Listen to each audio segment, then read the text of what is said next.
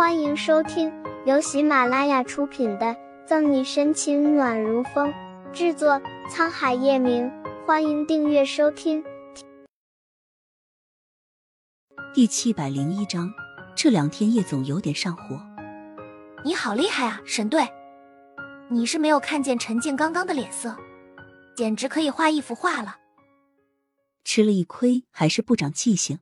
许志一脸崇拜的望着沈西。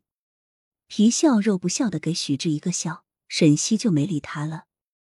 吃了个哑巴亏，陈静仿佛被狠狠的打了个耳光，站在一旁没有再说话，盯着沈西的目光犹如刺了毒般。陆乐简单的说了几句，练枪环节就开始了，完完全全的把整个闹剧收之眼底。如果不是时间地点不对，乔宇真想给沈西鼓掌。高局，事情你也看见了。该怎么做？想必你心里也有数了。笑得像只狐狸。乔宇看了看手腕上的表，时间不早了，我就先走了。乔助理好不容易来一次我们 K 市，要不尝尝我们的特产怎么样？高举狗腿的连忙跟上乔宇的脚步。不用了，高举把该做的做好，比我吃什么都来的实在。乔宇特制的说道。毕竟经营官场多年，高举很快明白乔宇的意思，摩拳擦掌的陪着笑。那乔助理，不知我们之前说的叶氏集团那笔投资，什么时候会下来？想必高局是懂我们叶总的，你把事情办好了，钱不是问题。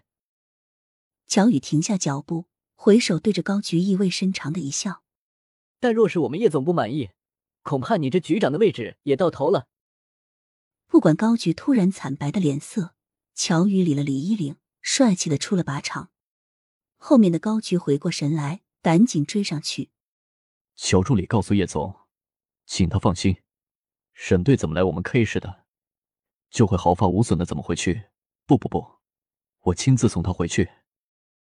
高举的话，我一定会传达给叶总。乔宇万年不变的官方笑，哈哈哈！好的好的。乔助理慢走，叶总有什么指示的话，还麻烦你给我打个电话。高举谄媚的大笑着，脸上松弛的皮肤皱在一起，懒得和高举演戏，随便寒暄一句。乔宇摁上车窗，吩咐司机开车。车消失在车流中，高举的菊花似的笑才收敛起来，充满算计的眼微微一眯。很好，只要他靠沈西拿下这笔投资。挪用公款的那部分空缺就可以补上了，到时候任谁去查也没用。